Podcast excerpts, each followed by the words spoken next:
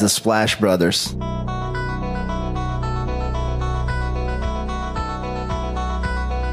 The Splash Brothers, is that? The Splash Brothers. Splash Bros. The bond that you guys share being the Splash Brothers and everything.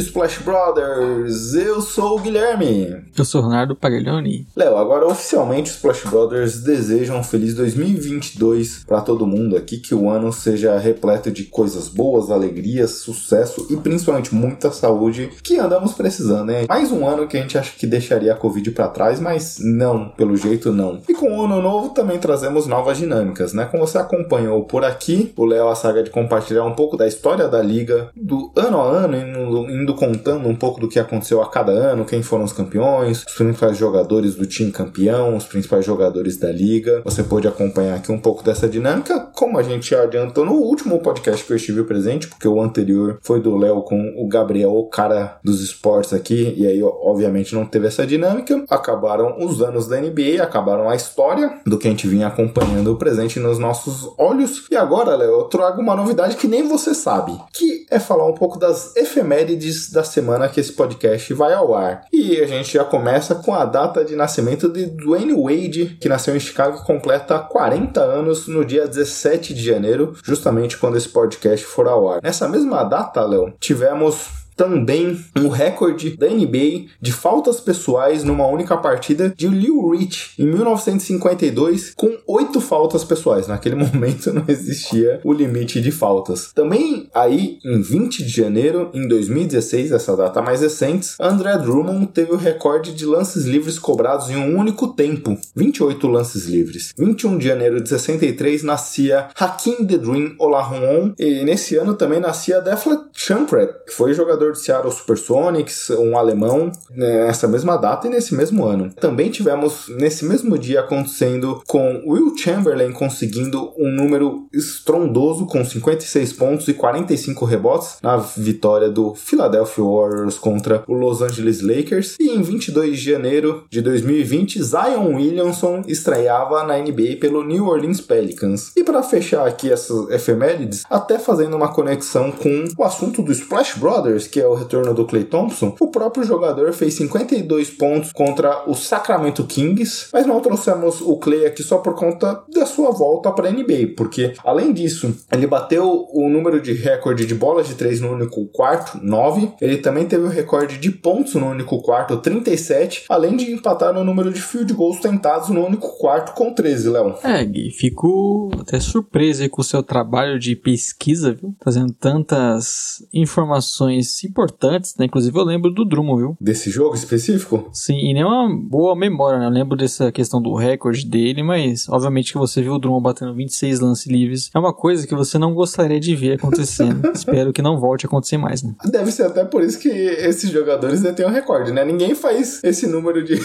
lances, 28 lances livres no Stephen Curry.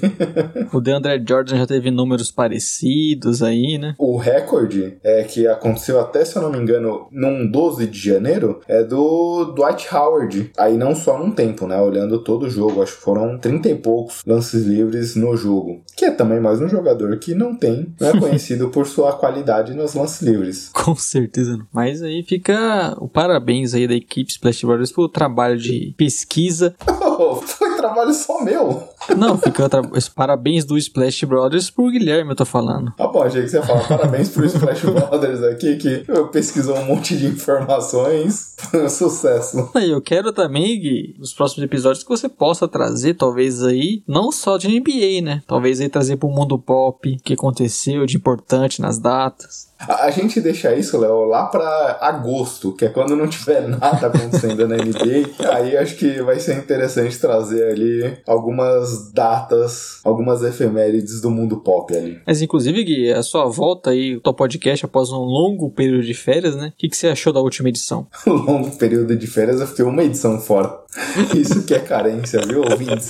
Espero que vocês também tenham ficado tão carente com a minha ausência, assim como o Leonardo. Mas que é importante, né? Se você sair e ninguém sente falta aí, que mora o perigo, né? Como diria Henrique e Juliano. Ah, Foi legal, Léo. Até tava comentando contigo nos bastidores que essa última semana, aliás, não vou citar o nome do hotel aqui, que pode ser um possível patrocinador, mas o Wi-Fi que eles me cediam lá não, não funcionava Wi-Fi. Então não tinha nem como eu acompanhar muito NBA a minha viagem que eu fiz com meu filho lá. Então eu acabei pra ficar conversando com ele mesmo ali às noites. Então foi um detox ali de basicamente tudo. E eu fiquei sabendo que o cara dos esportes, né, participou no último podcast aqui comigo, ele se recusou a encontrar você no Rio, inclusive, né? É, Eu tava até falando com o Marco Túlio Baima, porque da outra vez que ele participou aqui comigo no podcast, ele falou, pô, você veio no Rio e nem falou nada. Eu falei, não, beleza, vou falar então, né? Falei, ele falou, não, sabe o que que é? Vou ter uns compromissos aqui, minha irmã tá vindo também de viagem, não vai dar. Mas pra participar da transmissão da NBA, ele consegue, né? Prioridades, né, Leonardo?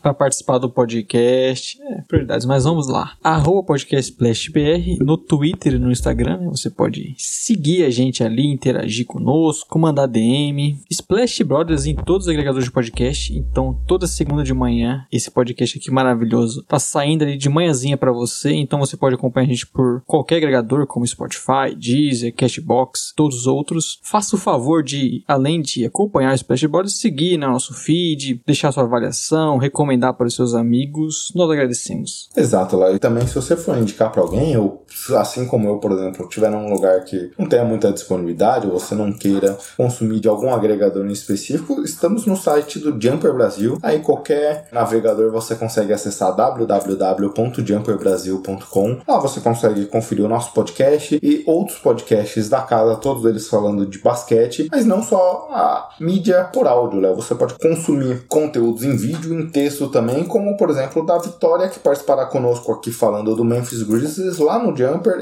ela escreve falando de WNBA. Até conectando os dois assuntos que a gente tem, essa semana foi anunciada, semana passada, aliás, foi anunciada a nossa querida Becky Hammond, que eu tinha um sonho de, de vê-la como treinadora do San Antonio Spurs, Léo, porque ela tá como uma das assistentes há bastante tempo, mas ela acabou assinando com o time de Las Vegas, ela vai treinar maior contrato da WNBA para uma treinadora, ela vai treinar a WNBA provavelmente você verá a Vicky que participará conosco falando do Memphis Grizzlies, escrevendo sobre a Hammond em algum momento aí, Léo. É, a gente sempre pensou que aconteceria isso. Felizmente não vai acontecer, né, Gui? Parece até cada vez mais distante a possibilidade de uma treinadora em algum time aí na NBA, mas feliz que ela tem uma oportunidade, assim, importante na carreira. Eu tava até ouvindo o podcast do Cultura Pop, fica a recomendação aqui para o pessoal lá do Spurs Brasil. Eles estavam até falando que antes da temporada, quando ela foi fazer as entrevistas lá no Portland Trail Blazers, tinha vazado na época também que os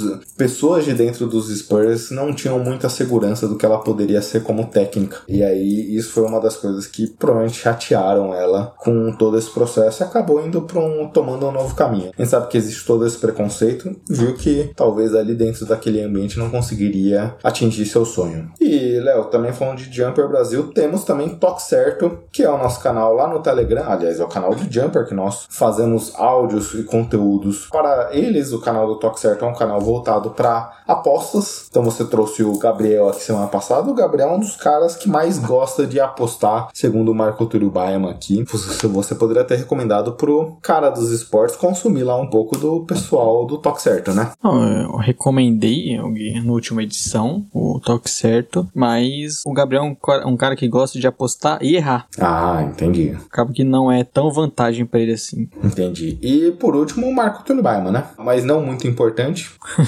Por último, e também por último em sua importância, mas o arroba Marco Túlio Baima, se você precisa de um grande editor de podcast, esse é o nome, craque da edição. Inclusive, Gui, a gente nem mencionou isso aqui, né, mas ele cantou no Splash Brothers umas duas edições atrás, né, que foi extremamente deplorável, pelo menos foi no final, né. Porque se a gente colocasse aquilo no começo, cara, eu tinha certeza que era o, seria o episódio com o menor número de views do Splash Brothers. Não, mas eu achei que ele cantou bem, viu, Léo? Vou, vou defender o craque MT aqui. ó. Isso só reforça se alguém tá precisando de editor para você contratar o Marco Turbarma, né? Porque ele editou o áudio dele. Então, se você tá achando que ele cantou bem, é porque edição é o forte do menino. E vamos avançar aqui, Léo, porque aí depois você ficar falando aí que o podcast é longo, aí falar, é, acho que vocês fizeram de propósito um podcast de menos de uma hora só para jogar na minha cara que querer dizer que a culpa, o culpado sou eu. Aí quando eu tô com você, eu boicoto, né?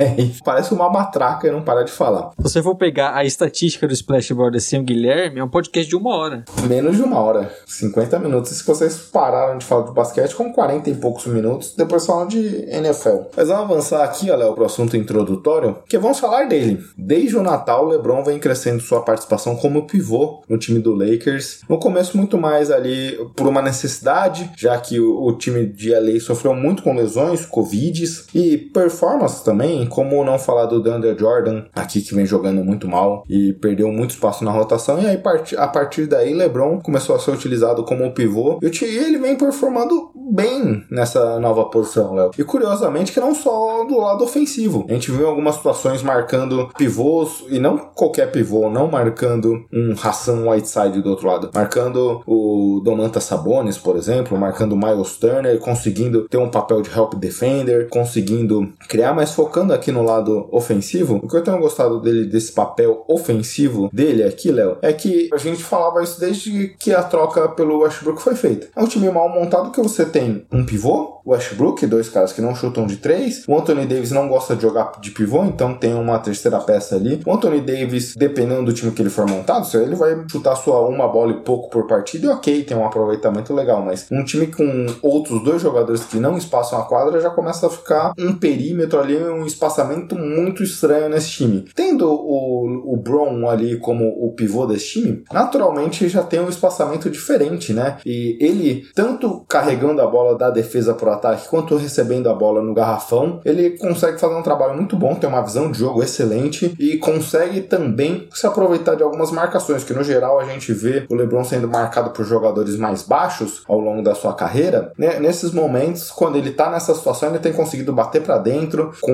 uma força física muito maior e conseguir pontuar. Então ele tem conseguido chamar muito a atenção jogando ali no cotovelo do garrafão e atrair a atração dos, dos adversários e conseguir capturar momentos interessantes com a defesa toda se mexendo para tentar pará-lo. É, isso mostra um pouco também como é uma aberração, né, o LeBron.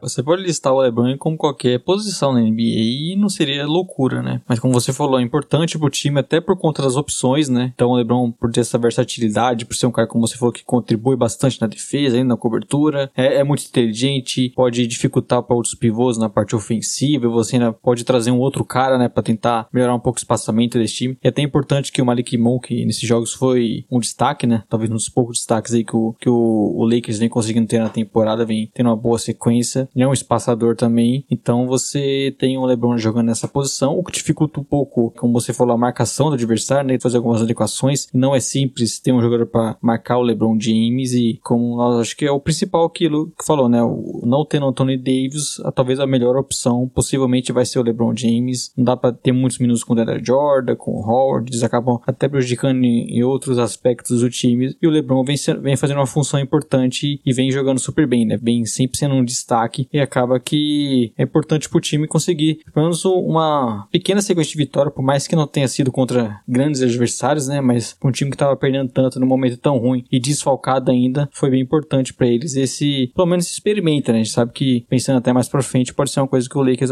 vai utilizar mais. É, você falou bem, né, Léo? Porque quando a gente olha o time campeão, o time conseguia variar muito bem as opções. Tinha o Markif Morris, que poderia jogar ali num small ball junto com o Anthony Davis. Tinha um time maior, tinha um time mais físico. Tinha um pivô grande, mas um pouco mais versátil no Mark Gasol. Tinha diversas opções ali de jogadores para atuar nesse time. Aqui, esse time sofreu um pouco. É um time que perdeu um pouco da qualidade nesse jogo que era o grande expert X-Factor do Lakers. Pivôs ali que talvez sem grandes nomes, mas que conseguiam entregar papéis interessantes e versáteis para a franquia. Com o LeBron você consegue ter uma variação que a gente não imaginava para essa temporada e acaba criando um novo fator para usar em alguns momentos, né? Obviamente, se a gente vê essa utilização crescer, pode ser que em algumas situações seja prejudicial ao LeBron, mas sabendo explorar, acho que é um ponto interessante. Você falou bem aqui da gente observar como vai ser essa utilização também. Agora que o time vem voltando a ficar completo, né? Obviamente ainda tem a ausência do Anthony Davis, que é o big principal desse time, mas já tá começando a fazer o aquecimento pré-jogo dentro de quadra, então eu imagino que daqui duas semanas, como era a previsão, ele possa estar de volta. Gravamos dia 11 de janeiro, Léo. É um outro ponto interessante que com a chegada do Westbrook a gente falava muito também do físico, né? De poupar ali um pouco o físico do LeBron. Vendo ele nessa função, ele não tem a obrigatoriedade de carregar a bola do ataque para defesa, ter que disputar. Ele fica muito mais parado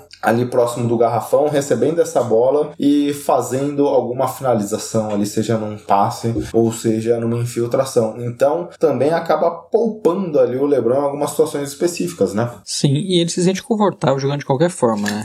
é, exato. Mais próximo à sexta, ele sempre tem aquela visão de jogo, consegue incomodar também, pontuando bastante. Não, tem, tem um vídeo que eu tava vendo de um passe que ele dá de costas ali, com uma movimentação do Horton Tucker e de outro cara que ele toca ali sei lá como a bola saiu da mão dele, consegue encontrar o cara em movimento, um passe picado sozinho dentro do garrafão para fazer uma bandeja simples. É algo que é super difícil e o LeBron não tá acostumado a jogar nessa posição. Mas o LeBron, ele é saber ação, ele consegue dar esses passes aí de costa, no outro lado do, do perímetro. Uhum.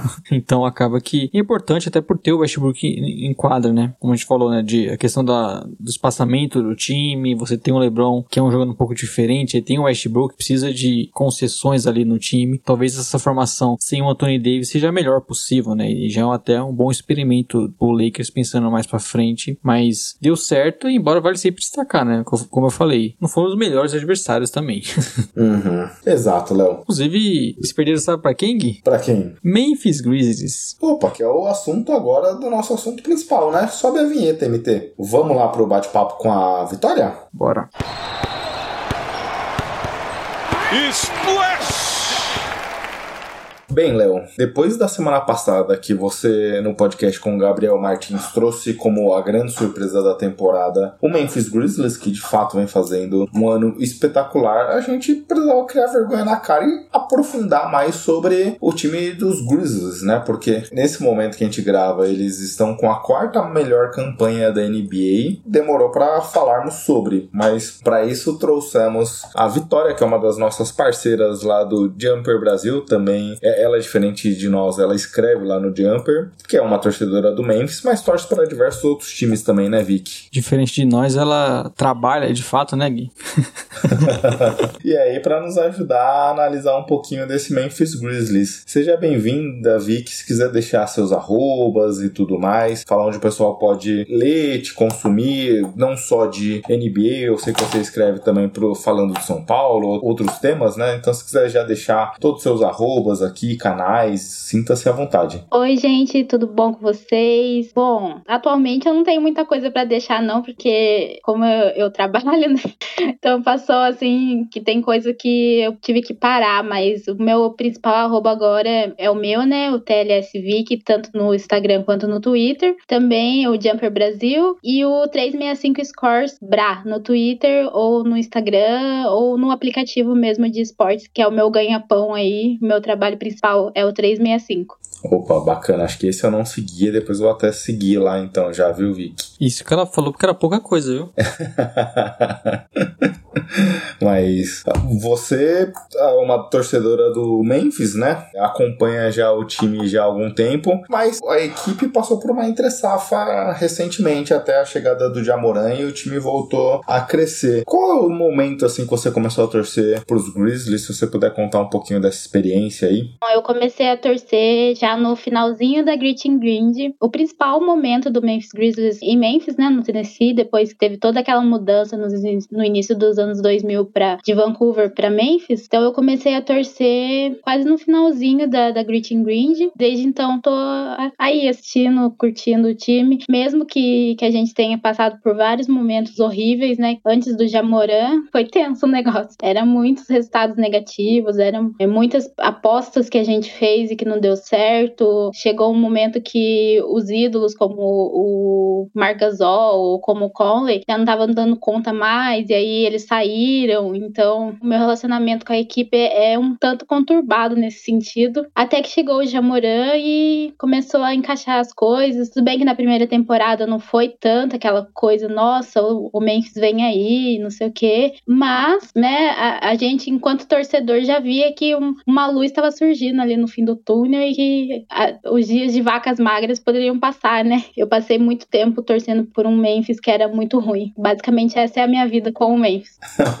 mas, mas, o bom que, obviamente, ali ainda tinha um momento com os veteranos que ainda demorou, né, pra encaixar, mas o bom que logo quando eles saíram, que eu imaginava que os Grizzlies iam passar por um período longo ali de reformulação, foi algo rápido, né? Deu sorte naquela escolha, se eu não me engano. Os Grizzlies tinham a nona pior campanha, assim como os Pelicans tinham a oitava pior campanha, os dois conseguiram subir ali, acabou dando sorte e selecionou um jogador fantástico. A gente até conversava aqui um pouco antes de entrar no ar que o Jumper Brasil, nosso parceiro tanto da Vic quanto do Splash Brothers, fez um redraft recente colocando ele como a primeira escolha geral daquele draft nessa simulação. E aí acho que a gente já pode começar falando do Ja, porque ele foi eleito pro Rook of the Year no seu primeiro ano. Obviamente, o Zion perdeu mais da metade da temporada naquela, naquele específico, mas vinha sendo um cara principalmente por conta dos highlights, né? Um jogador que tem uma impulsão fantástica, como não lembrar daquele lance para cima do Kevin Love que enterrou por cima do jogador que teve falta ali antes. E essa temporada ele teve uma evolução gigantesca, tanto quando a gente olha a questão do, da disputa pelo Most Improved Player, muita gente coloca ele nessa briga ali junto, principalmente nesse momento com o Miles Bridges, e é um cara que vem melhorando demais, vem tendo uma consistência ofensiva e vem também, um, acho que um dos pontos altos dessa temporada é principalmente também sua melhora nas bolas de três, um aproveitamento acima de 38%. Ele vem se, se tornando um jogador ofensivo all around, basicamente, né? Sim, já desde o do draft a gente já podia ver que ele ia ser um jogador que não ia ficar muito preso na função de armador, ele ia fazer todas a, as funções ofensivas, basicamente, porque ele é esse tipo de jogador, é um jogador muito completo, apesar da pouca idade, ele é um jogador muito completo, ele dribla, ele faz os highlights dele, né?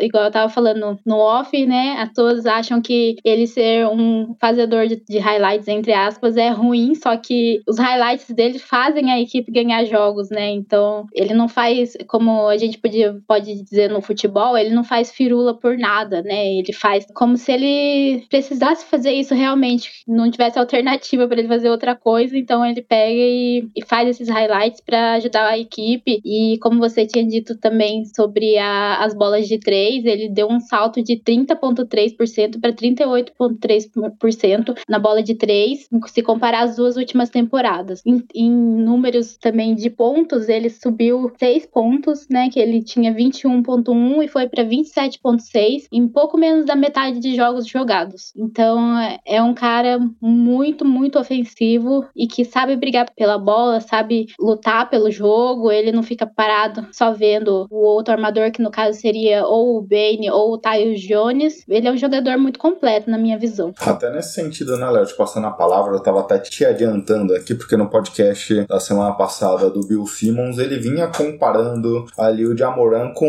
o Prime do Derrick Rose, que foi pelo seu Chicago Bulls, era no momento que você começava a acompanhar o basquete mais próximo ali. É uma boa comparação, né? E até pegando esse gancho que a Vicky falou, obviamente, a melhora da bola de três é algo que chama atenção e era algo que a gente duvidava do jogo do Jamoran pelo, pelos dois primeiros anos, então ele conseguiu ter uma consistência muito grande ali, uma evolução. Acho que no play-in contra os Spurs na última temporada ele já conseguiu ali tirar algumas bolas de três da cartola que matou com o jogo, então mostrou uma consistência nessa temporada, mas essa comparação com o DeRozan e essa velocidade que ele tem tanto com a bola como se movimentando sem a bola, é algo que chama muito a desse jogador. Ele é um cara que chama muita atenção, como até a Vitória falou, por conta disso, né? De ser jogador bem explosivo, está sempre vendo ele enterrando, é, ditando o ritmo de, do time, né? Jogando muito em contra-ataque e muito até por conta de como é o jogador Jamoran. Então ele, você tem essa comparação com o Derrick Rose, né? Realmente impressiona porque dois jovens jogando nesse nível absurdo, o Jamoran dá para colocar aí que é, esse novo salto, vamos dizer assim, né? Na terceira temporada da carreira dele, dá a ele essa possibilidade até de, de ter essas comparações, mas também de, como você falou, prêmio de jogador que mais evoluiu no ano. Mesmo ele já tendo uma segunda temporada muito boa, né? Mas os tipo de salto que ele deu já ainda é mais absurdo e geralmente é aquele mais difícil, né? De se tornar um cara mais completo, de ser o jogador de fato da equipe, de ser, de ser o cara que faz mais de 20 pontos e o nível que o Jamoran vem jogando esse ano é nível All-Star e vem comandando a franquia, por mais que o Grizzlies, a gente até vai destacar isso mais pra, pra frente, né? Tem outras opções e, e não é só o Jamoran que faz essa equipe ser surpreendente, mas o nível que ele faz e como ele joga é o cara que meio que carrega a franquia e vem sendo um dos grandes destaques, não só do Grizzlies, né, mas como da temporada como um todo. O Jamoran com certeza tá ali, tá ali no topo, né? Você falou, Vi, aliás, você trouxe um, alguns dados ali mostrando a evolução dele em termos de pontuação e também de aproveitamento. E ele, essa temporada, é o 13 terceiro principal cestinha da liga. Então mostra também esse, desse impacto dessa evolução e como, se a gente olhar só as estatísticas, a gente vê uma pequena queda em relação à assistência, mas ele turbinou também seus números de pontos, né? Então ele focou essa temporada, parece que ali, junto com o Taylor Jenkins, ele acabou focando essa priorização dos pontos. Sim, inclusive deixa eu fazer uma, uma correção. Os números que eu falei antes, eles são por 36 minutos de posse, que é basicamente o, o tanto que ele joga, né? Que ele tem jogado em média 30 minutos, 32 minutos por aí, e apenas 29 jogos, né? Porque ele ficou um tempo parado, mas aqueles números eram sobre esse, esse tempo e atualizando então, na temporada atual ele tá com 24.7 pontos por jogo, em relação ao ano passado era 19.1. Então o, o salto é grande da mesma forma, né? O Jamoran é o cara dos highlights realmente, porque ele faz por merecer esse salto, ele faz por merecer essa diferença que ele tem na pontuação, nessa diferença na bola de três, essa diferença também na bola de dois, né? Que é um, uma coisa muito interessante dele, que são os pontos no garrafão, né? Ele é um dos caras que estão lá brigando com os pivôs nos pontos dentro do garrafão. E ele é, tipo, super baixinho, ele é o único armador que faz parte desse grupo seleto de, de pivôs, como o Carl Anthony Towns, como o Embiid, Jokic, enfim, esses caras. E tá lá o Jamoran também pontuando no, no paint, né? Como dizem em inglês, tá lá ele pontuando. E além dele, o Memphis, por si só, também é um grande pontuador nesse sentido. E o que traz mais diferença ainda, porque o Já, como ele é baixinho, ele mostra mais um pouco dos highlights dele, que é a sua impulsão, né? E o quanto ele consegue brigar pela bola lá em cima, tanto por rebote ofensivo, quanto para fazer o ponto mesmo.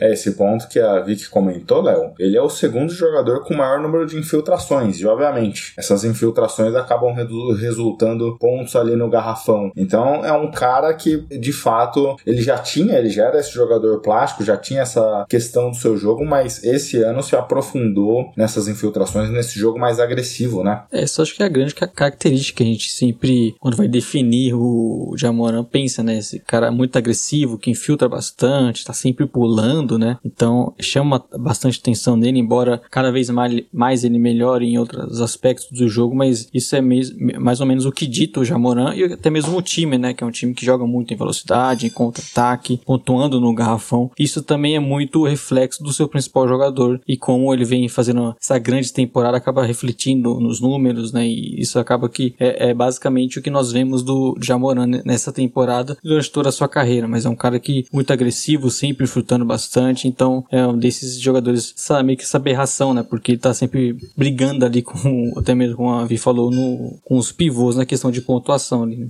Não, e brigando sempre com a gravidade, vencendo a gravidade, né? Aquela, aquele toco que ele deu no Avery Bradley é algo que acho que um monte de gente que nem acompanha a NBA me mandou aquela imagem, me mandou aquele vídeo espantada. E não foi o primeiro, mais ou menos, daquela forma, né? Ele já deu um outro na carreira, assim. Então, mostra um pouco da impulsão que o rapaz tem, né? É.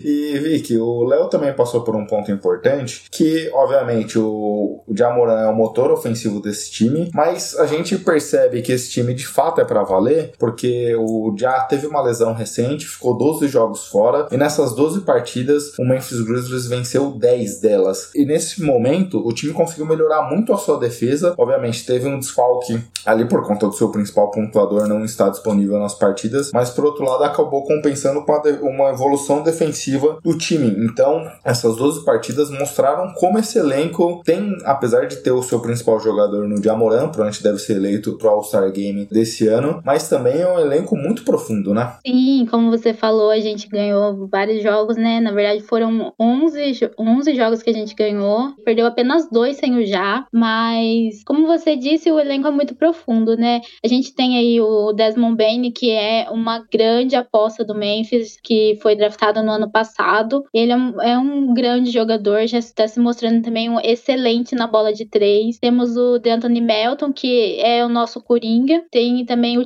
Tillman, Dylan Brooks, que tá fora agora por problema no tornozelo. Temos também Steve Adams, que tá, por enquanto, tá fora por conta dos protocolos da Covid. Mas, enfim, é, são jogadores que realmente têm ajudado bastante a equipe. Tem feito bastante parte da, da parte defensiva mesmo. Porque, por exemplo, o, o Steve Adams, a gente conhece ele como um pivôzão, que é muito bom no, no, na defesa no garrafão e que fica lá plantado. E é, assim, ele é fora de série, mas nem sempre é, é falado, né? Ele é até um pouco underrated, porque as pessoas não falam muito dele. Aí temos o Desmond Bain, que é novato, né? Ele tem dois anos aí de liga, ele é novato e tem feito muito bem o seu papel também atrás do, do Jamoran e, e, também quando ele não tá e junto com o Tyus Jones, que é também um dos nossos queridinhos da torcida, um cara que é muito bom no que, no que ele se propõe a fazer. E aí tem, temos os outros caras do elenco que são também peças-chave, né? São caras como Brandon Clark, que tá aí no seu terceiro ou quarto ano também com a equipe. Temos o nosso rookie Zaire Williams, temos Kyle Anderson, que também tá fora. Temos o Jaren, né? Que por mais que ele não esteja tão bem nessa temporada, ele ainda é uma peça muito boa que a gente tem no elenco. Temos o Saint Aldama, que também ajudou bastante. Enfim, são vários nomes aí que não tem tanto prestígio, mas que estão ajudando a equipe a ser consistente. É, Léo, esse é um ponto interessante que a Vic trouxe, porque são 14 jogadores que atuaram pelo menos 20 partidas nesse ano. Então é um elenco que tem conseguido rodar bastante. A Vic comentou também do Dylan Brooks, é mais um que perdeu bastante jogos por lesões. O Já também.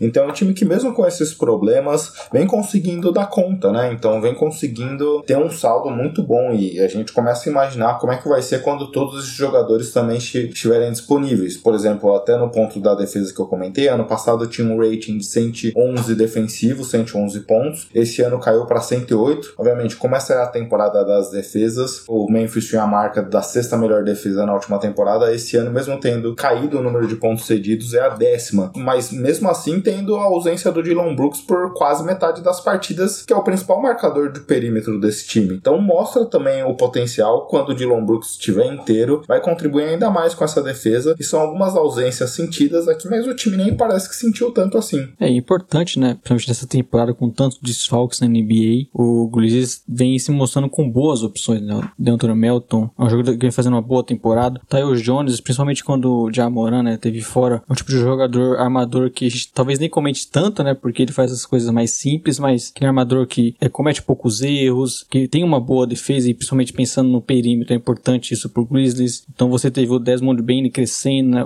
o próprio Jaren Jackson Jr. assumindo um pouco mais de responsabilidade até que, e pensando em questões ofensivas, né? Quando você não tem o Jamoran, você acaba perdendo bastante isso e o time teve o crescimento de Desmond Bain, Jaren Jackson Jr. Então, além da melhora da defesa, você tem alguns jogadores que estão, é, vamos dizer assim, subindo um patamar, principalmente o Bain, né? Vem fazendo uma ótima temporada, vem evoluindo é, no seu segundo ano. Isso chama bastante atenção, mas é um time que tem muitas opções, jogadores até como a Vic falou do, do Adams, né? Que é um cara que nem joga tantos minutos assim, não tá no, vamos dizer assim, no seu auge da carreira, mas é importante para essa equipe, principalmente até pro estilo de jogo, né? De, de tomar poucos pontos ali no garrafão, pegar muitos rebotes, não ceder, ceder segunda chances. Na parte ofensiva ele contribui, né? Na questão de, de fazer aquele sempre aquele bom pick and roll, fazer aquela parede, né? Pegar muitos rebotes ofensivos. Então é um time que tem muitas peças, jogadores que a gente acaba nem comentando tanto, mas que cada uma tem o seu valor e fazem diferença mesmo até quando o time tem desfalques, né? Já que você tem jogadores praticamente ali, muitos do mesmo nível, até mesmo no time titular, no time reserva. Isso acaba não fazendo tanta falta e, sur surpreendentemente, o Grizzlies começou a crescer quando já Moran saiu, né? Isso acho que é até a grande surpresa pra gente. E aí depois mesmo com a volta dele, o time continua embalado.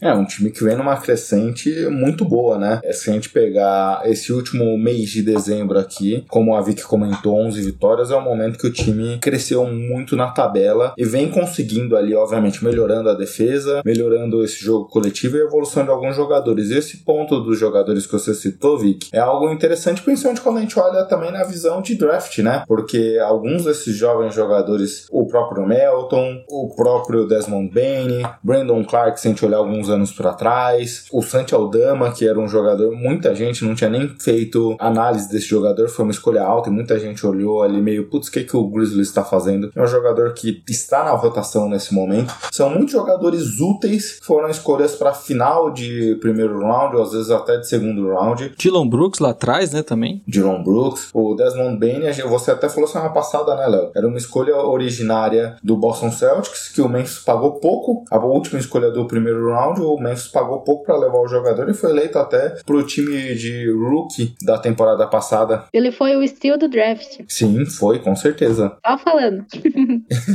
é, não, e aí é te passar a palavra realmente. Falei bastante aqui, mas passar a palavra, porque são bastante jogadores aqui que o time conseguiu draftar em posições baixas e são jogadores estilos, como você falou. É, o Memphis tem, tem feito bastante esse trabalho mais minucioso no draft, né? Tem buscado jogadores que podem ser peças chaves, peças coringas, como eu gosto de falar, e que não são tão vistos assim. O, o Ben, até no, nos mock drafts do, daquele ano, ele estava até em alguns mais altos e não sei o que, só que ele acabou caindo um pouco e caindo nas mãos certas, né? Porque eu acho que ele casou muito bem com o que o Grizzlies tinha em mente, com o que o Grizzlies queria, e, e eu acho que deu super certo essa combinação. E o Aldama, que você falou, também é a mesma coisa, ele foi caindo um pouco. A ideia de ter ele era justamente para lapidar como se fosse um próximo, próximo Jaren, sabe? A figura. Não, não que eles tenham as mesmas características, enfim, são, são diferentes, mas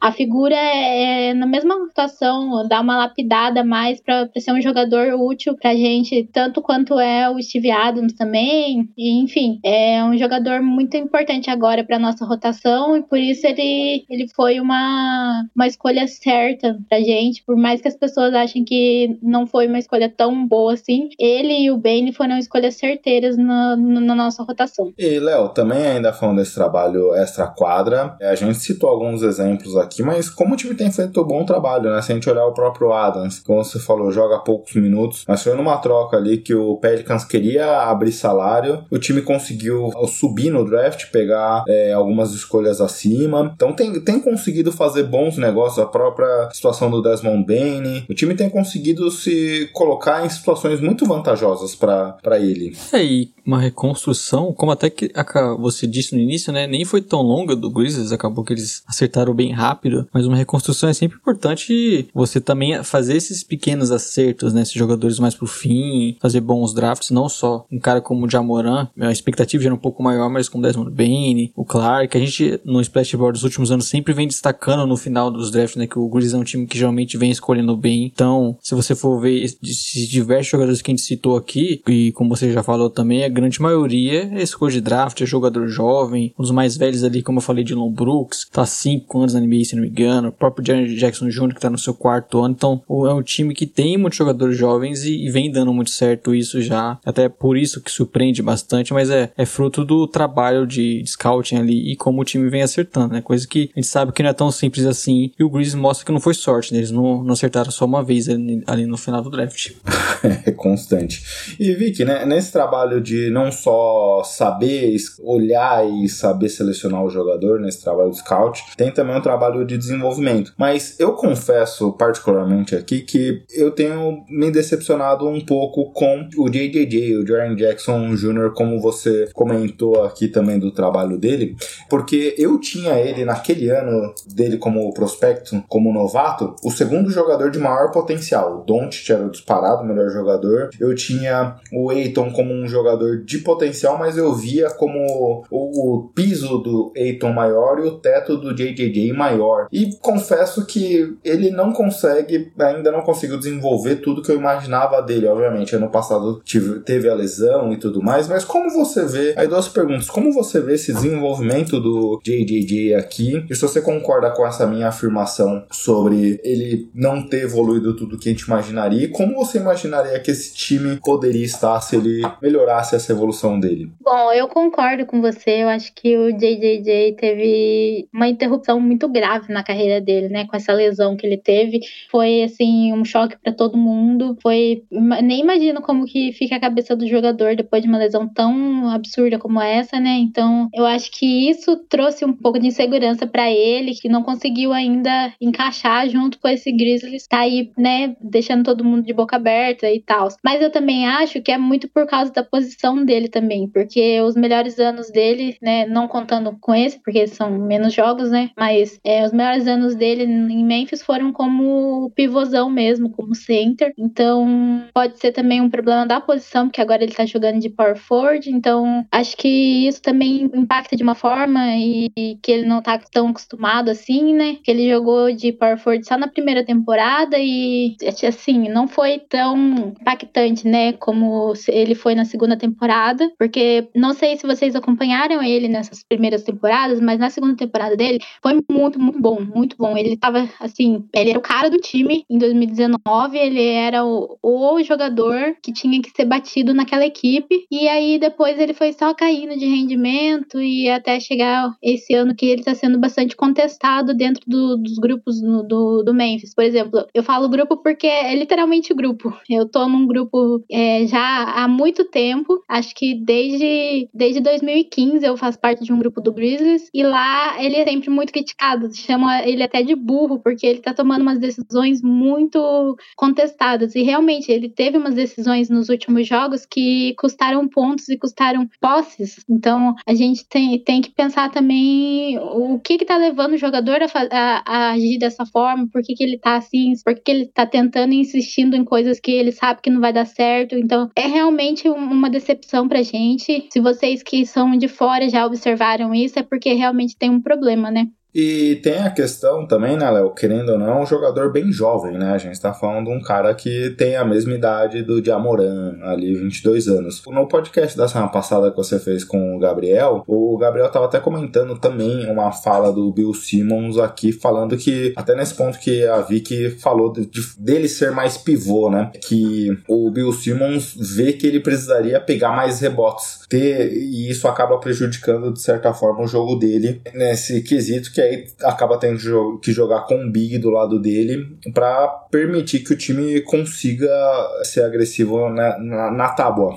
É, e talvez se o time pudesse firmar ele como o pivô de fato, né, traria uma outra versatilidade, porque ele é um cara que é super importante para defesa, né, pro garrafão, jogador que mais dá tocos na equipe, inclusive, mas ele também tem essa de ser mais versátil, um cara que pode marcar mais perímetro, que vai arremessar de três, embora talvez seja o grande problema dele, né, nas últimas duas temporadas ali, embora o último ele praticamente nem jogou direito, né, mas nessa aqui, a gente sempre citou ele como um cara que espaça a quadra bem e arremessa até um alto volume, mas esse ano não vem, vem sendo assim, então é um ponto que ele tem que melhorar, mas é, até vendo os últimos jogos, sem o Adams, ele já pegou mais rebotes, então talvez uh, seja o futuro do, do Grizzlies apostando mais em Jackson Jr., talvez seja o, que eles necessitem realmente, né, ter mais ele como um pivô, e ele veio produzindo mais, e eu gosto dele, viu? Eu sei que, eu lembro da nossa expectativa quando teve o draft, né, na primeira temporada dele, super boa, continuando evoluindo, parecia que seria um jogador para ser All-Star rapidamente, ser muito versátil, né? Um jogador desse, tamanho, com essa envergadura, sempre chama atenção. As lesões atrapalharam muito. De fato, ele não começou tão bem assim. Muitas vezes participando um pouco, né? Como você falou, pegando um pouco rebote, não vem arremessando bem, mas eu acho que ele tem feito boas partidas, principalmente desde que teve a lesão do, do Jamoran e depois da volta dele, até jogando sem o Adas alguns jogos. Eu acho que ele vem tendo uma boa temporada e não tão quanto a gente fosse esperar que ele estaria no seu quarto ano de NBA, mas eu acho que ele é um jogador que vem mostrando um bom valor esse ano no Grizzlies, sim. A sua fala, Vi, que até complementando com outro ponto, eu acho que é um jogador um pouco afobado, né? Porque quando a gente olha também as principais críticas que se tinha dele nos primeiros anos era também a questão do de faltas. Um jogador muito faltoso que acaba antecipando alguns movimentos ali para tentar antecipar a bola, mas acaba cometendo falta. É, obviamente tem uma evolução natural do jogador e esse ano ele vem com o seu menor número de faltas da carreira. Obviamente, ainda acima de três faltas por partida, mas é, é, é um ponto que talvez seja uma parte mais psicológica, né? Porque tem a questão dessa afobação no ataque para tentar resolver, mas tem também algo que a gente sempre viu no jogo dele, é a questão de faltas que ele acaba cometendo bastante. Sim, se eu não me engano, na primeira temporada dele e na segunda também, ele e o Carl Anthony Towns eram os jogadores com mais faltas de toda a liga. Então, para ele chegar para um cara que, por exemplo, em relação ao Cat, que é um cara que tá mais tempo na liga e ele já chegou praticamente batendo de frente com ele na questão de faltas. Então, realmente, ele é pouco afobado nesse sentido. Ainda bem que esse ano ele tá com menos faltas, né? Mas mesmo assim é um número alto. Eu acho que isso se dá também pelo fato dele não estar tá jogando tantos minutos assim, também pela posição em que ele tá jogando. São vários fatores que fazem ele mudar o estilo de jogo, mudar o estilo de defender e a forma como ele ajuda a equipe. Então, é, a gente tem que ver realmente o, o que, que ele tá mudando, o que, que ele tá fazendo pela equipe, o que, que ele tá fazendo para que o jogo dele encaixe com a equipe. E aí a gente vê os resultados a partir do ponto, a partir da assistência, que ele também tinha um pouco desse, desse feeling para assistências, né, antes, mas agora ele não tá tanto assim. E com os rebotes, igual, igual vocês falaram, né, sobre os rebotes, ele não tava pegando tanto rebote assim, e ele é um reboteiro nato, então a gente tem que, tem, tem que analisar várias situações para chegar num veredito sobre o que é Jaren Jackson Jr., né? É, mas aí, só pra gente projetar, o que você comentou, Léo, que gosta bastante dele, eu também sou fã do jogador, eu gosto bastante do que ele tem de potencial. Aceito no bolso. eu também aceitaria nos Spurs. Eu também gosto dele, viu? Só pra.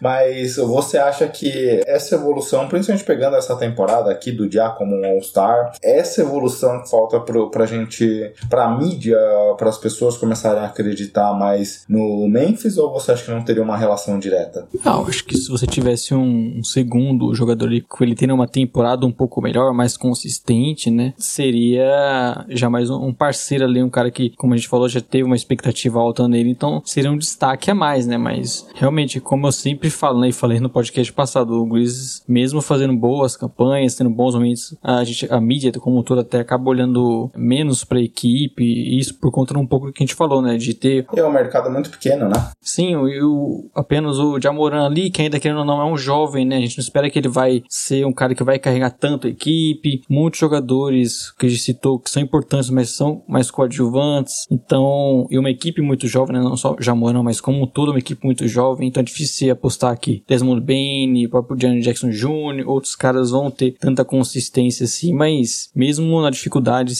sem o seu principal jogador, eles conseguiram uma boa sequência. Agora com ele de volta também, eles estão numa sequência de vitórias e grandes adversários difíceis, né? Lakers, Suns. Então é um time que vem evoluindo, acho que é bem notória a evolução de ano após ano desde que o Jamoran chegou na equipe. Ele se já dá para cravar que é um time ali de playoff, um time muito forte que cada vez mais a gente tende a falar mais do Grizzlies porque eles estão sempre se mantendo ali, né? E Vic, um ponto que a gente viu também agora de uma parte negativa é, em relação a, ao time aqui, não só essa temporada, é um problema até histórico aqui do time dessa montagem, que é o perímetro, né? Tanto defensivamente, é um dos times que percentualmente cedem o maior número de pontos de três, o aproveitamento das bolas de três é um dos maiores da NBA cedidas. A equipe do Memphis é a quarta pior. Em termos de aproveitamento, também é uma das. Em termos de bolas totais convertidas de três, é uma das mais baixas. Tudo bem, tenta pouco também, mas tem um aproveitamento até que melhor. Mas em termos de, do, do número total, é uma equipe que tenta pouco, mas também converte poucas bolas de três, né? Então, como você vê esses impactos? Ano passado a gente já viu o time tentando no play, tentando também muitas bolas de três e tendo uma certa dificuldade nessas conversões. Como você vê esses problemas históricos aqui que a gente já vem, vem, vem acompanhando né, nesse time do Grizzlies? É difícil falar sobre isso porque a gente nunca foi de, de matar tanta bola de três assim e focar nisso e ter isso como principal arma da, da equipe. Quem fazia isso geralmente, para vocês terem uma ideia, anos atrás era quem? Era o Mark Gasol que fazia as bolas de três. Então é. é uma lembrança assim, né, que eu tenho na minha cabeça muito clara até pegando aquele time do Green Chain Grind, poderia ser pior se fosse um Tony Allen da vida. Aí ia ser triste. mas então, é, a gente nunca foi essa equipe da, das bolas de três, mas esse ano, pelo menos, a gente tá tendo aí a evolução do Jamoran, mas também temos quem tá aí em segundo lugar fazendo essa bola de três, que é o Desmond Bain, né? Que vem sendo o nosso destaquezinho bonitinho, que eu diria, né? Porque é o cara que, que tá desafogando já quando fica muito pra ele ele as coisas, quem desafoga é o, é o Bane. Então, é um cara que tá muito bem na bola de três, tá com 42,8% e 47,4% no field goal. Então, é um, um, jogador bem consistente nesse sentido e que pode ser quem vai mudar é, essa figura do Memphis, né? Esse time que talvez não, não era muito da bola de três, talvez pode começar a explorar mais esse a bola do perímetro, né? Mas no, eu não vejo como um problema tão grande assim a bola de três, porque como a gente já falou, né? O, o Grizzlies é um dos melhores no, no garrafão, então a pontuação ali tá servindo, então por enquanto tá ótimo, né? O problema é quando precisar daquelas bolas difíceis, aquela bola, aquelas bolas diferentes, para ver quem que vai desafogar a equipe, né? Aí sim eu vejo um problema. É importante no time que já tem essa característica forte, né? De pontuar muito no garrafão, de jogar contra-ataque. E até se você for olhar os nomes, né, Gui? Um time que naturalmente imagino que possa evoluir nisso, né? O Jamoran já vem evoluindo, o Desmond Bain, grande arremessador, né? Como eu falei, o Jaren Jackson Jr. Ô, Léo. Diga. O Desmond vem jogando bem? Nossa, meu Deus. Bem em você, viu, Gui? Pelo amor de Deus. Mas Jared Jackson Jr., como eu falei, que também é um, se mostrava um bom arremessador e vem com aproveitamento abaixo, pode evoluir. O próprio Dylan Brooks, que tá fora agora, uma temporada um pouco mais abaixo nisso. Então é um time que tem peças, né, para poder ter um espaçamento um pouco melhor. Como a gente falou, jogar em mais momentos sem um, o Adams de pivô com o Jackson Jr. também pode ser um fator. Então é um time que pode ter um espaço para melhorar. Já tem o jogador, já tem o Jamoran melhorando nisso. Então, questão do perímetro é o principal ponto negativo, talvez, do, da, desse ataque, mas que eu vejo que pode ter uma evolução e não, não imagino como um grande problema lá pra frente. É, eu concordo, viu? É um time que, obviamente, são jovens jogadores. A gente tem alguns jogadores como o Brandon Clark, que caiu um pouco essa temporada, tem, tem um potencial de retomar, acho que passa até pelo que a Vicky comentou. O time no garrafão, com a presença de alguns. acaba tendo muitos jogadores ali para acabar distribuindo esse minuto. Uma NBA cada vez menor, então acaba tendo um menor protagonismo para esses bigs, mas existe um potencial de melhora com algumas peças. A gente falou aqui o Jamoran perdeu bastante jogos, Dylan Brooks ainda vem sofrendo bastante com lesão. Existe, eu acredito, num potencial de melhora aqui ao longo da temporada e é uma, um time que já vem com a quarta melhor campanha da liga, como a gente falou no começo. E Também é um time, como a gente falou, tem muitas peças, tem muitos jovens jogadores, tem jogadores ainda que, como por exemplo o próprio Brandon Clark que a gente comentou, ainda está no seu contrato de calouro, pode ter alguma equipe que queira apostar, existem outras peças aqui interessantes, que foi talvez como um prospecto um jogador interessante. Falando tudo isso para te ouvir no seguinte aspecto: o time tem jovens jogadores, tem um potencial ainda de trazer outras peças caso tenha interesse, caso consiga seguir nesse planejamento aqui de crescimento, pensando nessa pós-temporada. Lembrando que o Grizzlies disputou os dois plays que a gente teve, mas ainda segue nesse processo aqui de crescimento da tabela. Pelo que você tem lido, acompanhado nos grupos aqui dos Grizzlies, você tem visto algum boato de troca, alguma movimentação, já que a gente tem chegado próximo da trade deadline? Como tem sido as discussões sobre Memphis e trocas? Se eu te falar que a gente não tem falado sobre isso, vai acabar com o? Porque realmente a gente não tem conversado sobre isso, sobre nenhuma troca. A gente queria muito o Ben Simmons, né? Mas pelo que o Sixers está pedindo, é muito difícil, né? Melou até a, a conversa com o Minnesota Timberwolves, que era o que estava mais em cima dele, né? Então era essa peça que a gente tinha em mente, que a gente queria bastante, porque achávamos, né, que ia dar super certo nessa, nesse grupo do Grizzlies, mas era o único nome também. Eu posso até falar para vocês depois se tem alguma outra, algum outro nome, mas no momento era só mesmo Ben Simmons. Ah, não, é mais para acompanhar aí, porque é, é um time que tem peças interessantes. Daria para fazer alguma movimentação e tem cap, né, Léo? Muitos jovens, né? Dá para fazer um. Por exemplo, o Adams, né? Também pode ser um cara para bater salário. Então, é um time que pode fazer seus movimentos, mas o Grizzlies, como ele falou, né? Geralmente você não vê muitos nomes especulados. É um time que parece ser um time que se movimenta tanto. Por isso, até eles acabam tendo esse, esse trabalho né, no draft e de, de evolução dos jovens bem destacado, mas é um time que geralmente a gente não vê sendo tão agressivo no mercado, mas que eles já é um ótimo time, tá ali no, no topo da NBA, tem peças jovens, tem como absorver contratos, então é um time que pode sim entrar aí em alguns boatos, mas costumeiramente o Grizzlies não, não faz muitos movimentos, né? Não, e a gente gosta bastante de dar contrato de 10 dias, então pode pintar alguma pessoa aleatória com um contrato de 10 dias aí, é a única movimentação.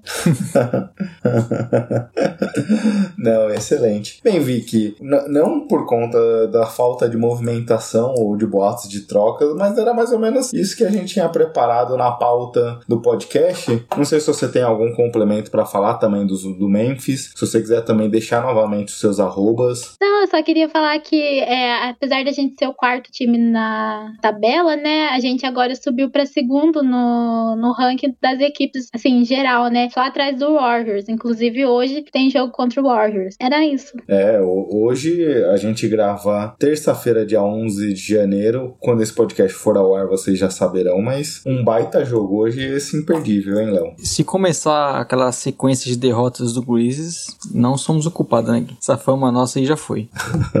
já foi. Não, excelente. E aí, até pegando o post da Vicky de uma hora atrás, mais ou menos, um pouco antes desse podcast ir ao, ir ao ar, a gente falou bastante do Jamoran aqui como um potencial All-Star e ajude essa campanha, né? Vamos, postem lá com a hashtag Jamoran no NBA All-Star, NBA Vote, para ajudar o Jamoran que vem fazendo uma campanha digna de All-Star Game realmente. Isso aí. E se vocês quiserem me encontrar lá, quiserem retweetar a minha foto postada com a camisa do Minnesota, é, é arroba TLSVic e também é arroba Jumper Brasil e arroba 365scoresbra. Quando for falar do Wolves, né, Gui, já pode chamar também.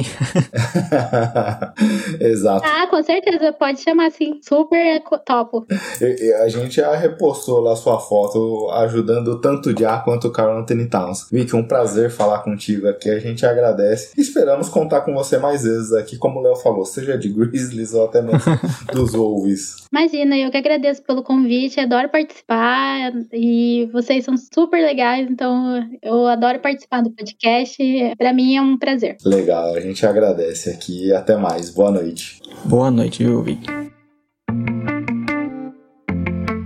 Léo, papo super gostoso com a vitória, né? Passou uma hora de material bruto que eu nem vi. Papo muito bom. A nova torcedora aqui no Splash Brothers, né, Gui? Primeira vez que temos um convidado para falar do Grizzlies. Convidada, no caso, Leonardo, por favor. Primeira vez que temos uma convidada, né, para falar do Grizzlies. E foi, um, como você falou, um papo muito bom, bem rico sobre o time que vem sendo talvez a grande surpresa da temporada, né? Exato. A gente acaba, como eu falei no podcast passado, não falando tanto do Grizzlies, mas esse ano não tinha como ser diferente, né? Principalmente nessa sequência absurda. É, Léo, normalmente eu te critico bastante aqui nesse podcast, mas preciso dizer que você mandou bem com essa indicação na semana passada, viu? E agora a gente vai para outra surpresa, Léo, mas não é uma surpresa como o Memphis Grizzlies, é uma surpresa. Sentiu minha emoção aqui para dar o contexto? Os Spurs, né? Que isso é uma surpresa porque esperávamos ser uma das piores equipes da NBA. É, eu tava até recuperando aqui, Léo, que lá no Toque Certo, antes da temporada começar, o Vini tinha gravado alguns vídeos, acho que ele gravou contigo também. Eu falei da conferência do San Antonio Spurs para dizer as expectativas lá, inclusive também a, a, conferência não, né? A divisão do San Antonio Spurs, inclusive também a divisão do Memphis Grizzlies. E o, a nota de corte, se não me engano, era 27 ou 28 do over ou under ali para colocar do Memphis do San Antonio Spurs. E eu particularmente não acreditava que o time seria capaz de chegar a 27 vitórias. Obviamente, conhecendo o Popovich, conhecendo a gestão Spurs, Léo, imaginava um time ajeitadinho, um time com uma boa defesa até, não é o que a gente tem vendo, mas um, um trabalho do Pop, como a gente sempre acompanha, mas eu tinha para mim, Léo, e aí eu queria já te ouvir nesse aspecto, que os Spurs tinham tudo para ser a equipe de menor talento da NBA. Pegando até as, os piores colocados aqui. Pô, Sim. o Detroit, Cade Cunningham, Sadiq Bey, Jalen Green, Kevin Porter Jr., é, no Magic tem jovens jogadores também. Os Spurs tem o Dejante Murray, mas falta talento, né? Falta muito talento para imaginar ofensivo falando, né? Jogadores que vão conseguir criar seu próprio arremesso, infiltrar ou, ou, ou assistir seus companheiros. E é um pouco do que surpreende, porque quando a gente olha esse time no papel, tem muito pouco talento, mas é um time que vem conseguindo, de certa forma, produzir até melhor do que eu imaginava. É, é um time, como você falou, que não é uma grande surpresa, né? Tá em 11 ali na conferência, no dia que gravamos, né? Mas vem tendo bons momentos. Acho que talvez o principal ponto de destaque é uma temporada muito boa do Murray, que a gente sempre vem apostando né, nos últimos anos, e nessa parece que é esse ano principal temporada dele, se destacando muito. Um cara que, como você falou, que até o time carece de talento, jogadores para pontuar, ele assume bastante esse papel, né? De infiltrar, de conseguir, no momento que o time sofre ali ofensivamente, conseguir tirar alguns pontos. Então, vem tendo bastante destaque do Spurs, o Murray, sendo o cara que cria, que dá muitas assistências. Mas, como você falou, é um time que a gente não esperava tanto assim, até pelos adversários, né? Conferência muito equilibrada. O time não tem tantos talentos assim. Caras como o Vassel, até mesmo o próprio Keldon Johnson, que vem jogando bem também. A gente não esperava tanta coisa como você citou. Outros times que têm esses talentos mais jovens, né? Então, mas me parece um pouco do, do trabalho do que a gente sempre viu do Spurs, né? Ser um time que busca jogar de uma forma correta, dar bons arremessos, errar pouco, rodar bastante a bola. Curiosamente, a defesa não é, das me... não é uma grande coisa como a gente via em outros anos, né? Mas é um time que tem um pouco ainda daquela cara que a gente conhece do Popovich e que vem tendo alguns destaques que a gente não esperava tanto, né? Esse é um ponto interessante. Você comentou, por exemplo, do Devin Vessel. Eu queria até começar a falar por ele. Eu, eu particularmente, sou muito crítico com esse modelo, não necessariamente para um time, quando a gente estava, a gente, Spurs, estava brigando por finais, algo do tipo. Você ter um jovem jogador ali, colocar ele, é, demorar para colocar na rotação, entendo, mas desde a temporada passada, quando a gente já viu um time que vinha numa outra página, eu particularmente não entendia a questão da minutagem baixa do Devin Vassell. Eu lembro até quando a gente falou dos Spurs aqui na temporada passada, e comentávamos que o time, os, as melhores formações em termos de rating defensivo dos Spurs era quando tinha o novato na, em quadra. Ele jogava menos de 20 minutos por partida, 17 minutos mais ou menos por partida, e a gente não entendia, porque apesar de na temporada passada não ter um arsenal ofensivo tão grande assim, era clara a melhora defensiva que ele trazia. E a gente olhava ali, putz, mas por quê? Essa temporada a gente começa a entender um, pouquinho do porquê, né? O Popovich gosta muito disso, de deixar o jogador ganhando experiência, entendendo o playbook, entendendo, é, ganhando físico, para aí sim colocar ele numa situação muito mais adaptável à NBA. E, esse ano, acho que você falou bem dos destaques do DeJounte Murray e do Keldon Johnson, mas acho que eu queria, o primeiro jogador que eu queria falar um pouco é do Devin Vassell, que você é um super fã desse jogador, e é inegável como esse ano ele vem se mostrando um jogador ofensivo mais completo. É, mais completo, né? A gente sempre já falava da defesa dele, que até no ano passado, com poucos minutos, já tinha bons momentos, né? Mas o cara bem completo nisso, mas vai mostrando essa evolução é, ofensiva, que também é comum do Spurs, né? De ter jogadores que acabam todos ali sabendo o que fazer, sabendo passar, é, melhorando o arremesso também, que sempre é uma coisa que a franquia consegue tirar bastante disso. Então o Vessel vem sendo um bom destaque, né? Não é aquela grande evolução que a gente vê alguns outros jogadores, mas pro talento que a gente imagina dele, como já é um jogador importante defensivamente, é um outro destaque, né? Por isso até, como a gente falou, acaba não falando tanto de talento no Spurs, porque o Vessel não é um cara de é, 15, 16 pontos atualmente, mas é um desses que você já vê uma melhora, assim como foi o Keldon Johnson também na sua segunda temporada, né? Então, é, são jogadores que vêm crescendo, também surpreendendo um pouco, até ajudando o Spurs a ter bons momentos na temporada, né? É, eu trouxe esse ponto do Devin Vessel porque recentemente o próprio Popovich foi perguntado sobre o Joshua Primo. Foi uma escolha muito alta dos Spurs. Era o segundo jogador mais jovem da última classe, perdendo só pro Rokop Krashen, que acabou até tirando o nome dele ah, da seleção. Então, consequentemente, o Josh Primo era o jogador mais jovem. E aí foram perguntados, porque o Josh Primo, nesse momento que os Spurs vêm sofrendo muito com Covid e tudo mais, ganhou minutos. Acho que na última partida contra o Toronto Raptors jogou até quase 40 minutos. Foi o segundo jogador que mais atuou pelo time em minutagem. Vem tendo uma temporada interessante nesses poucos jogos, né, nessa pouca baixa amostragem. E perguntaram pro Popovich por que não coloca mais ele. Ele falou que, putz, não entende que seria o melhor pro jogador acelerar esse processo, que quer ver ele no Washington Spurs, lá tendo mais o protagonismo com a bola na mão. Aí sim, ganhar físico, é um jogador muito magro ainda, sofre muito fisicamente, mas aí sim ganhar ganhar ritmo para ser considerado pro time para a próxima temporada. Aqui não existe modelo certo, né, Léo? Mas esse modelo dos Spurs historicamente vem mostrando que alguns jovens jogadores conseguem se desenvolver, apesar de da gente, eu pelo menos, ter uma expectativa de ver esses jovens jogadores já ganhando protagonismo, já ganhando minutagem e tudo mais. O Spurs sempre fez isso, né? De botar os jogadores aos poucos, e aí tem saltos, até mesmo foi o jogador Johnson, como citei, o próprio Murray lá atrás. Então são caras que basicamente nem jogam na sua primeira temporada e vão entrando bem aos poucos. E diferente de, de outros times que a gente também já comenta aqui, né? De eles dão a chave da, da franquia para esses jovens, eles começam na sua primeira temporada já podendo errar bastante. O Spurs é um outro modelo que dá sempre muito certo, né? Por mais que muitas vezes esses caras todos não virem um Kawhi Leonard, né? Ser jogadores de, de nível bem inferior, mas são caras que contribuem bastante. Por exemplo, o Derek White, né, que vem sendo importante até hoje na rotação do, do time. Então, é o Spurs que desenvolve muito bem esses caras e, e aos poucos eles, eles vão aparecendo, né? A gente vê o Spurs crescendo, ganhando mais jogos e sem tantos talentos assim, como eu falei, que chamam mais atenção, mas que sempre montando bons, bons elencos. É, Léo. E aí você falou do lado positivo desse time. Obviamente, Keldon Johnson e Dejante Morris são as principais peças, né? Eu até falei no, acho que num, num dos primeiros podcasts aqui que a gente fez dessa temporada, que eu acreditava que o Keldon Johnson poderia ser uma surpresa, até brigando pelo MIP nessa temporada. Mas a gente tem visto contrário. O Dejante Murray vem uma temporada muito sólida, liderando a história do, dos Spurs com triplos duplos numa única temporada, nessa temporada atual. Apesar que o recorde anterior era um de dois, então não quer dizer muita coisa, né? Mas a gente vê como esse jogador vem conseguindo ter um protagonismo interessante. Mas quando a gente olha para esses dois jogadores, a gente também tem um pouco do modelo Popovich, mas também de um, do, das dificuldades, né? É uma equipe que é uma das equipes que menos chutam bolas de três, tem uma dificuldade, é a equipe que mais chuta bolas de dois da NBA e chuta muito pouco bolas de três, como a gente já conhece o próprio Pop, mas como as peças que estão nesse time acabam nos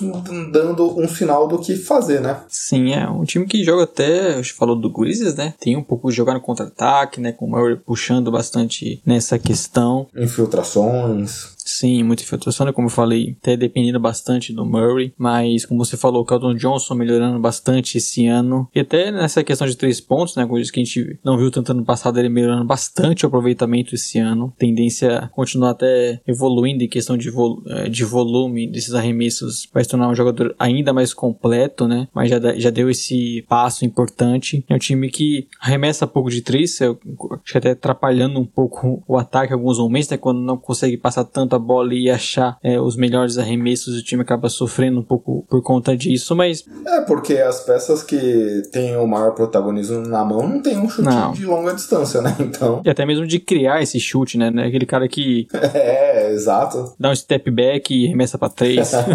então, muitas vezes é aqueles arremessos que a gente sempre fala, né? O Spurs procurando os melhores arremessos. Não? Um cara livre na zona morta, é um time que acaba não tendo esse jogador aí que puxa tanto esse volume do perímetro perímetro e acaba até sofrendo um pouco mais em alguns momentos, né? Mas como eu falei, o Murray, até por isso, é, vital nesse ataque e vem funcionando até que bem, né, Gui? Por, por mais que na NBA de hoje seja um time, um ataque um pouco diferente por conta desse perímetro. É, Léo, você falou aí um pouco atrás que o, o time hoje é o 11 da conferência, o 17 da NBA, mas quando a gente olha uma semana atrás, a gente grava dia 11 do 1, na primeira semana de 2022, os Spurs eram, estavam no play-in até por isso que eu quis trazer San Antonio aqui, porque naquele momento era um time que, como assim, San Antonio Spurs em décimo lugar, na frente de Portland Trail Blazers, na frente de Sacramento Kings e tudo mais. Como isso aconteceu? É, é uma surpresa que a gente precisa começar a olhar um pouco. Mas desde então o time vem com sete jogadores no protocolo de Covid, Léo. E aí o time derreteu, né? Sem o próprio Keldon Johnson, Devin Vassell, Derek White, Doug McDermott. Então essas ausências acabaram também fazendo com que o time caísse bastante. Tem uma questão para você, Guilherme. Ixi. Mesmo nesse momento até que você tá feliz com a franquia aí, se o nosso ouvinte caiu de paraquedas aqui, o Guilherme é torcedor do San Antonio Spurs, né? Mas o que, que você acha pro futuro desse, desses jovens? Você acha que dá para ir só com eles ou o time ainda precisa de uma outra grande estrela? O que, que você tá vendo desse núcleo jovem? Como a gente falou, no Meldos que mais chamou atenção, né? Não tem aquele cara como o Cade Cunningham, o Gene Danny Green. O que, que você tá pensando disso? É, Léo, eu quando falei no começo do, da análise aqui de San Antonio que eu via um dos times com o menor talento da NBA, obviamente que o DeJounte Murray teve uma evolução maior do que o que eu imaginava. Keldon Johnson vem numa temporada boa, como você comentou, até a questão das bolas de três, do aproveitamento do perímetro e tudo mais. Mas eu ainda acho que esse time tá longe de conseguir ser um time competitivo, viu? Se o time conseguiu figurar ali no play-in, se deve muito mais à Conferência Oeste que essa temporada tá abaixo do que a gente imaginava. O próprio Portland Trail Blazers que eu comentei aqui é uma equipe que está brigando na parte de baixo da tabela, é algo inimaginável. Outros times, mesmo que a gente já imaginava uma queda, então eu não vejo necessariamente que é um, uma qualidade desse time. Eu acho que tem muita coisa para San Antonio Spurs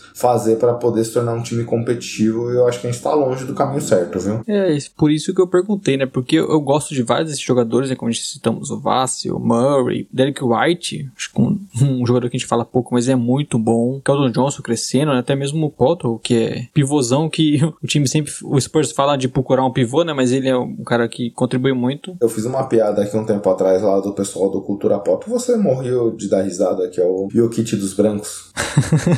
Grande apelido dele, né? Mas é um cara que é super útil para essa equipe, mas talvez se você for juntar todos esses assim e pensar pro futuro, não vai ser uma equipe muito forte, né? Talvez ele brigando, como a gente tá vendo agora, pra play-in, mas mesmo com a evolução de alguns caras, talvez esse não seja o núcleo que a gente quer ver do Spurs pra frente. Ainda falta alguma coisa, embora esses caras ainda bem jovens e mostrando essa evolução já seja pelo menos um pouco promissor, né? Diferente do que a gente até comentou as temporadas atrás, que a gente via o Marcos Alt o Word Gay tendo total importância e os jovens não tendo tanto não tendo tantos jovens assim para se destacar, né? É, pelo menos essa temporada a gente tá vendo um maior volume, um, um maior tempo de quadra dos jovens jogadores, né? Coisa que não aconteceu na última temporada que fazia com que o time brigasse ali pra, pela décima colocação e nada mais disso. E sem contar que vimos bem pouco, né, do Joshua Primo ainda, que a torcida aí tem talvez uma maior expectativa de ser um jogador que dê um salto maior, né, e talvez possa, quem sabe no futuro bem, bem trabalhado, mudar um pouco o patamar dessa equipe. É um cara que dê esses jovens, como a gente falou, né? O Spurs trabalha bem aos poucos. Ele teve bons, alguns bons jogos, alguns bons momentos, mas ainda joga bem pouco, né?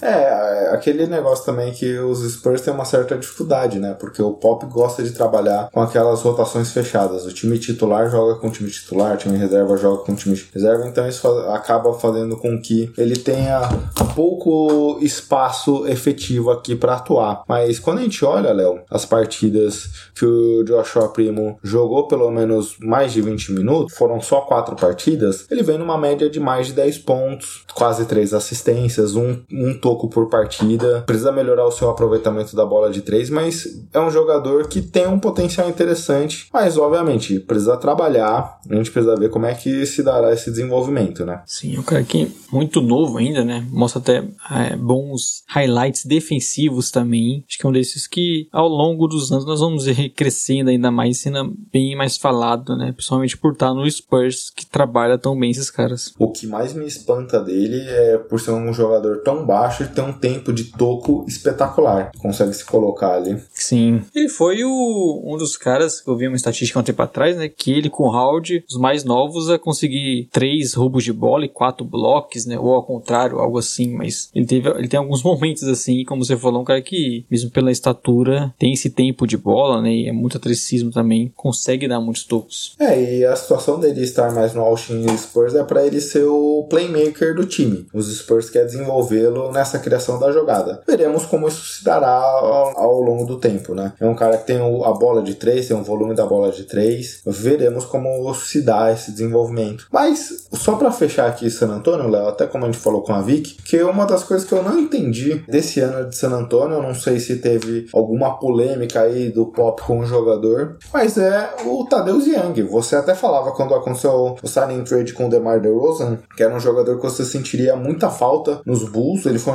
ele se reinventou em Chicago, jogando como um pivô de small ball, cresceu sua utilização e tudo mais. E em San Antonio joga muito pouco, Léo. Ele quase não atua, perdendo espaço, algumas vezes até para jogadores que os Spurs, a torcida dos Spurs adoram, como o Will Banks e tudo mais. Tem sido bem decepcionante acompanhar. Me impressiona que muita gente falava que o próprio San Antonio poderia envolvê-lo numa troca aí, logo depois da saída do Chicago Bulls, isso não aconteceu. E com a baixa utilização dele, eu vejo que o jogador até vem perdendo valor de mercado. Mas eu acho que é um desses que a gente pode até cravar que vai ser trocado, viu? Não é um dos salários mais simples. Ou vai tomar um buyout. É, não é um salário mais simples, né? Talvez por isso não tenha tantos times que consigam fazer uma troca por ele, mas ainda é muito útil. Inclusive no Bulls também, ele teve um início complicado, né? Porque vale lembrar que a primeira temporada dele no Bulls era um time bem horrível e ele é um jogador bem tático, né? Que faz as coisas, é, faz coisas simples, mas que ajuda a contribuir em tudo no time. É um bom passador, se movimenta bem sem bola, defende bem. Então acaba que talvez no, no time que não tenha tanto talento assim, outros jogadores para criar, ele acabe não sendo tão útil, né? E, e, é um cara, mas é um cara desse que eu vejo ainda com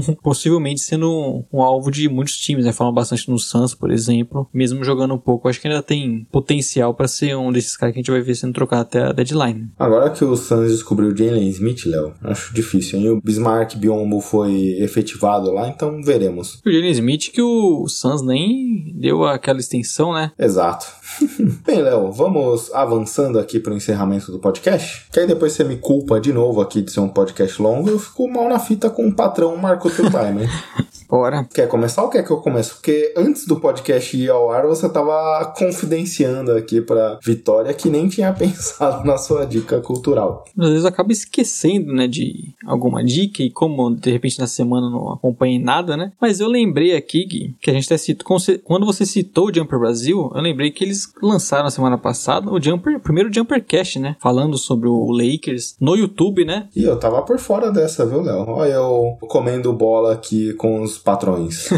eles, eles fizeram lá uma live, né, no o Estabolito com o Switch TV Brasil, que tá sempre postando vídeos também lá no, no Jumper Brasil. E eles falaram o tema definido, né, com o Lakers, mas é o Jumper Brasil tá, também se aventurando mais é, nos podcasts, viu, Gui? Então vale a recomendação, como eu falei, pelo menos eu não achei em nenhum agregador, eu acompanhei eles pelo YouTube mesmo. E então você pode ir lá conferir, porque sempre é um, o Jumper produzindo conteúdo de alta qualidade qualidade, né? E a gente gosta bastante. E agora também com um podcast aí mais fixo falando sobre a temporada, né, Gui? Exato, Léo. Bem, gostei da indicação, vou acompanhar. Apesar que meu YouTube ultimamente, Léo, tem sido só Casimiro, viu? Preciso confidenciar para você aqui que só os cortes é isso que é problema, né? Já fica a dica, né, pro pessoal do Jumpercast começar a soltar cortes também, porque aí você vê um e não para de aparecer mais cortes depois, né? Cara, pra você ter ideia, um pouco antes da gente gravar aqui, eu tava é, fazendo alguns negócios, mexendo no celular, aí tava fuçando aqui, achei uns cortes. Não, não é bem podcast, né? Mas essa dinâmica de entrevista, como se fosse podcast aí, seguindo o modelo Podpah e tudo mais, de banda de heavy metal, velho.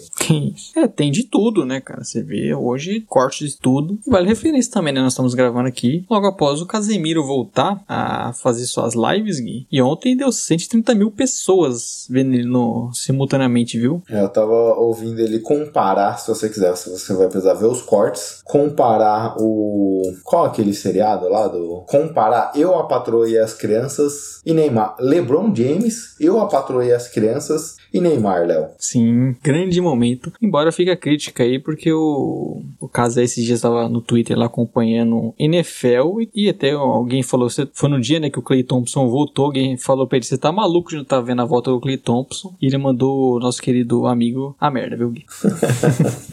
ah, mas ele é torcedor do Chargers, né? Então você pode mandar ele chupar agora, porque o time dele não se classificou pros... Vasco e Chargers, né? É complicado mas aí o Beltrão, que tinha um podcast lá com que a gente já indicou aqui também do Ball Talk com o nosso querido Rafão Martins. O Beltrão é Charles, então deve ter influenciado. Com certeza. E eu lembro do Beltrão e o Rafão, acho que era até anterior, né? Era o Zona FA. É, o Zona FA. Isso. Bem, Léo, vou fazer minha indicação agora, pode ser? Pode. Essa semana que o, a gente grava o podcast, faleceu o Andrew Jennings, que é um dos principais jornalistas investigativos sobre esporte do mundo, o inglês. Ele fez um livro lá de 2006, O Jogo Sujo, o mundo mundo secreto da FIFA, revelando muito das podridões que a gente viu recentemente prenderem alguns Uns cartolas. alguns cartolas e tudo mais, inclusive muitos brasileiros envolvidos nessa polêmica, muito pela investigação do Andrew Jennings. Ele e esse livro é uma aula de jornalismo muito bom. É, não é um livro tão recente assim, mas é um livro muito bom de 2006. Vale a pena acompanhar, que ele vai contando muito dos bastidores aí da FIFA e comentando como essa instituição fez diversas maracutaias aí ao longo do tempo. Inclusive, estamos num ano de Copa no mundo, né? Que tem muitas controvérsias na escolha, inclusive, do país sede, né? É, to- to- todas essas prisões e investigações do FBI come- começou porque os Estados Unidos bancou forte as Copas do Mundo desse ano lá e acabou perdendo para os Emirados Árabes e nem eles entenderam. Falou, pô, deve ter alguma coisa por trás dos panos aqui. Vamos investigar esse troço. Ah, Inclusive, temos denúncias, né, de trabalho escravo, bem complicado tudo que envolve aí nos bastidores, não só da FIFA, né, a gente sabe que também é- temos aqui no Brasil, CBF também. E o modus operandi é, é igual. As Sim. empresas falam aí, não, eu sou uma empresa privada. É daquilo, né, que se talvez você pare para pensar um pouco mais, é um pouco daquilo que te afasta do futebol, né? Exato, Léo. Bem, podemos encerrar aqui com um clima gostoso e harmonioso para esse podcast? Podemos. Agradecer ao nosso ouvinte que estão escutando até aqui, né? Semana que vem estaremos de volta com mais assuntos do momento. tchau, tchau! Até mais, tchau, tchau.